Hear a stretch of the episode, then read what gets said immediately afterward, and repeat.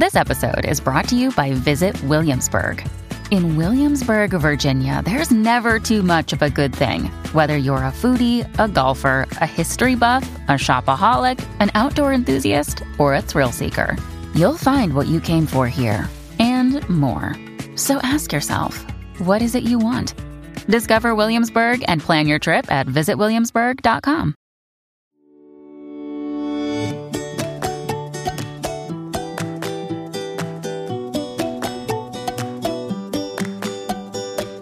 Welcome to the Kindled podcast. I'm your host, Haley Williams. The heart behind Kindled is to help moms use their gifts for God's glory and their good. We'll chat with real women who are learning how to do this very thing as they navigate motherhood, work, and the grace we need for both. This heart to heart is always had over a cup of coffee and usually paired with a business pep talk. We hope you'll find practical advice and the encouragement you need to work well and live more.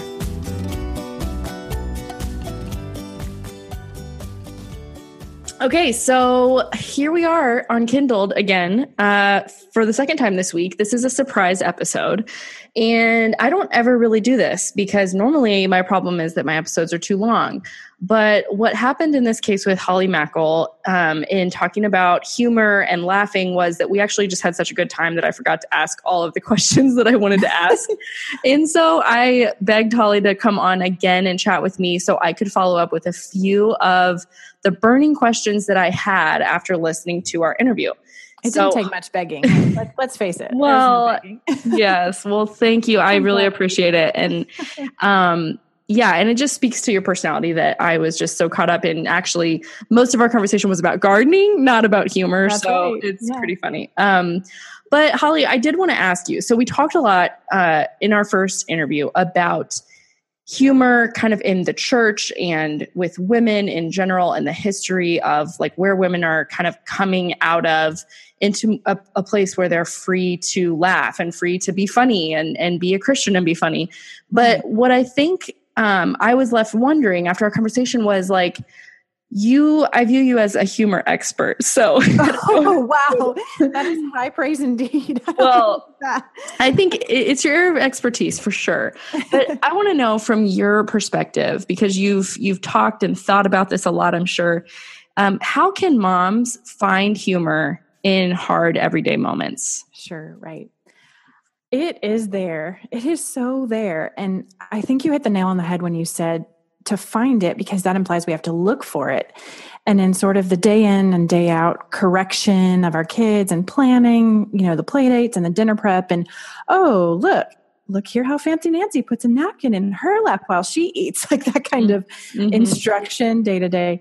It's just so easy for me, for us, I'm guessing, to forget how ridiculous so many of these situations are that we find ourselves in. And often I find that my first response is output, like, output, output, output, whether that's in correction or not wanting to miss the need for discipline in the moment, or say needing to put an end to an argument between the siblings, it just results in output. I wonder, Haley, are you familiar with Mary Flo Ridley from The Birds and the Bees? No. I'm not. She is so fabulous. I would love to connect the two of you. But Mary Flo, who teaches about sex and sexuality mm-hmm. for basically for conservative peoples, for for believers in Jesus, she has this great thing where she says, anytime you're asked a question about sex from your child, your first response should be to say, "What a great question! I'm so glad you asked." and she says to do that partly because it buys you some time before you have to answer but also because it helps you to keep your face from clenching up into some crazy, you know, contortion of horror, right? I mean, we've all been there. So I totally steal this concept from Mary Flo, but I just sort of adapt it to the everyday moments. Mm-hmm. And when I come upon a situation where I can feel the output ready to get out, like it's right there, it's in my throat, the words are on the tip of my tongue, I take a deep breath. It's just a split second it's not even any words like she suggests having for her situation. Um, but it's this moment of time for my brain to settle and simmer down the need for that immediate output and to decide whether or not immediate output is required and is actually the solution. Because you know what? An awful lot of times, what winds up coming out on the out breath is a laugh and it's not a correction or something like that. It just is it's a laugh because the situations can be so utterly ridiculous. I think that makes a lot of sense to me because I I know for sure I agree that my response um, without thinking is is like you you're saying output and right. injecting words or correction or commands. So how do you like cultivate that lightness and knowing when to laugh versus maybe when to take something more seriously because of course like you just said, you know, sometimes you're refereeing a sibling fight or a battle or I don't know if, you know, if your kids happen to talk back to you ever, but I mean, mine, mine, never over here. no, okay. I, I didn't think they did. I just was. Yeah, yeah, yeah. Mm-hmm. Never. No. I mean, mine don't either. I'm just thinking for the mom whose kids do, if that's something we should cover. Yes, I'm sure we, we both feel really terrible for her right now. Yeah, I mean, that must be really rough. Yeah, that did not happen at all 30 minutes ago to me, right? um, you know, I think that this is such a good question because I feel like it mimics the question that I think is begged of our faith all the time when we talk about the gospel of grace. Um, you know, I think of the the response that I've heard from many people, which is essentially, so if you're saying that grace is real, then you can do whatever you want, right? Like you can live however you want. Mm-hmm. And as Paul says in the New Testament, he literally says, "May it never be like, may it never be that that's our response that you know we can just like willy-nilly with it. May it be that grace just propels us into this deeper and greater love for our savior jesus and may that love propel us even further into the heart that's motivated toward obedience to god's word from a good heart place and not from this place of trying to earn it or trying to achieve or a place of guilt or something like that. So to me your question about how to know when to laugh versus when to take something more seriously is is so parallel to that to me because when we ask that question and i do it all the time too i ask myself that very same question. It's almost like it's in anticipation of of the negative. It's in, mm-hmm. in anticipation of this need for constant discipline like anticipating constant discipline.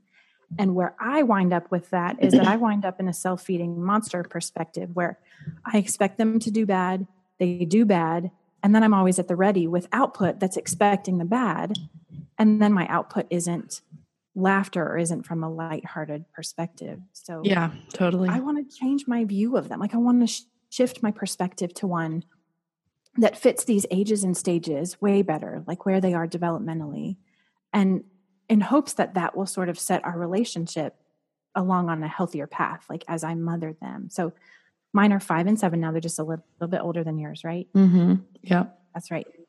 They're they're hilarious. Like every day, they're hilarious, and it's it's almost as if they're hilarious because they don't know how to not be hilarious. They just do crazy stuff all the time. And I just so long to have to, the eyes to see it and to have the eyes to respond in a way that respects where they are developmentally. So, you know, this is yeah. like one of those things where this is impossible. Like, I can't do this on my own which mm-hmm. gets me back to the most important place anyway. It's that place that says, yeah, you're right, you can't do it. But God, but God, right? So, but God and His goodness, His mercy, His kindness, He has what it takes and He will mm-hmm. impart that to me because I just don't have it. Yeah.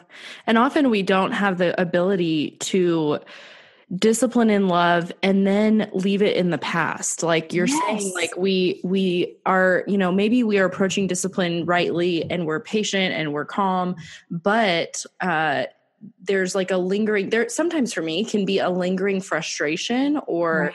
disappointment in the behavior and like ugh, why isn't she getting it like why is she yes. still doing the same thing how many times do i have to tell you and i'll even say things like that that are just they're shame creating words and they're not mm. like when I think about how I sin against God, like never in scripture anywhere does he ever say to someone, How many times do I have to tell you, you yes. dummy? Like, yes, you're so right. He has the right to say that to all of us, and he doesn't. And so, if a perfect God doesn't say that to me, then how can me, an imperfect mom, be saying that to my three year old who I'm expecting her to act like an eight year old? And she's just not. I mean, even though and i think i struggle because she's particularly mature for her age. And so i forget that she's really only three and a half and i think she's like 6 mm-hmm. it's hard isn't it? my husband will remind me like right like she's just three. Like she's yeah. still you know there's developmental things like you're saying that are just not there yet. Like she just forgot or she doesn't she really is not trying to intentionally do that. It's like it's just a forgetful thing. And exactly. and yeah i don't want to um you know mother or parent that way because uh, also considering the fact that as they get older like that that forgetfulness starts to wane and that can be really damaging to how your kids feel you know that you're you treat them as a parent or your expectations and i don't want to shape them that way Yes, I'm, I'm with you, girl. I'm so with you. And you know what? I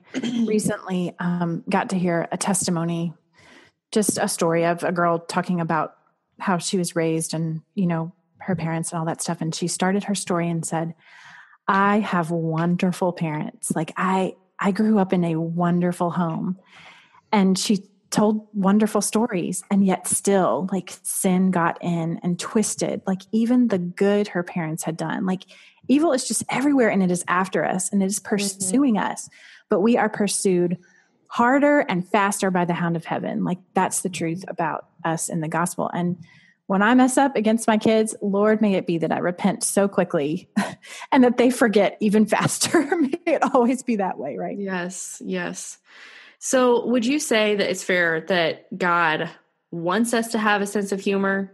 And if so, I mean, did he did he create humor is can we right. say you know obviously like it's not part of the fall right? He, i mean you can mm-hmm. have like humor that is not sinful and being funny and comical. Like so if that's true then how do we do that? And is it something we are born with or is it you have a certain percentage of it in your personality?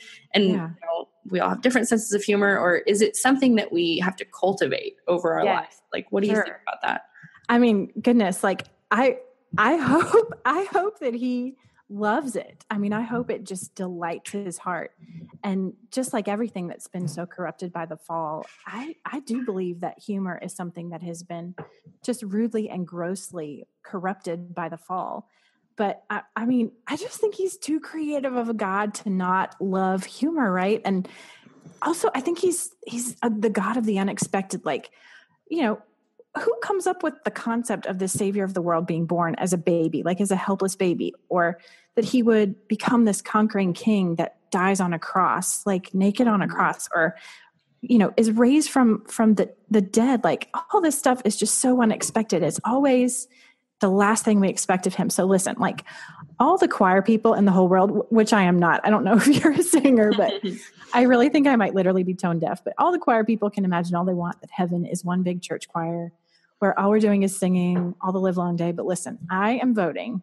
for sitting around and cracking each other up because wouldn't that be so unexpected if that's what heaven really looked like was us yes. just like having a grand old time together yeah. So I hope that I'll be the kind of mom who remembers that I've got to breathe. Like I've got to inhale, got to give my mind that moment to realize that something is actually funny. And, you know, I, I'm sure you have them. My family certainly has them. Like things in the moment that were not funny. And then a couple of days or a week or even years later, you're like, that's pretty funny. And you laugh about it collectively you know, but in the moment, it didn't feel that funny. Yeah. I, I, think what I'm suggesting is that way more of these momming moments, just our day in and day out kind of stuff. Way more of that than we realize is actually funny in the moment. We just have to pause and give ourselves a minute to catch up.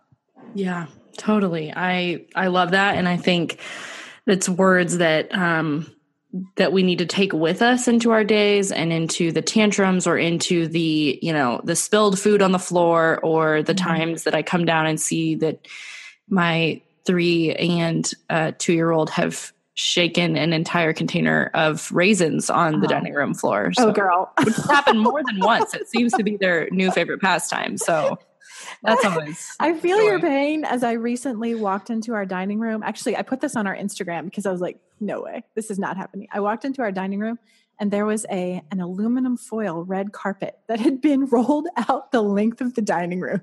you know, it's like six dollars worth of aluminum. Oh my gosh! I was like, well, all right, and here we are. yes. Oh my gosh, it's so awesome. Well, um, I think that that helps me because it it just gives more context to how we can take what you said and the fact that God is he is a God that appreciates and created humor in fact and that we can model that by taking that into our days with our children by being lighthearted and remembering to just take a breath and see the hilarity in life rather than seeing all of the negatives. And i think it's those are some practical tips that moms can use. So i appreciate you sharing those with us well thanks for letting me. Thanks for asking me back. Yes of course. Anytime. I'll find another excuse to have a chat with you next week. You got it girl. Well, there's your little extra tidbit of wisdom and advice from Holly, the curator of the book Same Here Sister Friend, which, by the way, you can still enter to win. If you're listening to this on a Thursday, we are closing down entries tomorrow on Friday. So go enter. Go to Instagram and follow me at Kindled Podcast and Holly at Same Here Sister Friend and enter to win the giveaway for one of two books, Same Here Sister Friend. All right, I'll talk to you on Monday.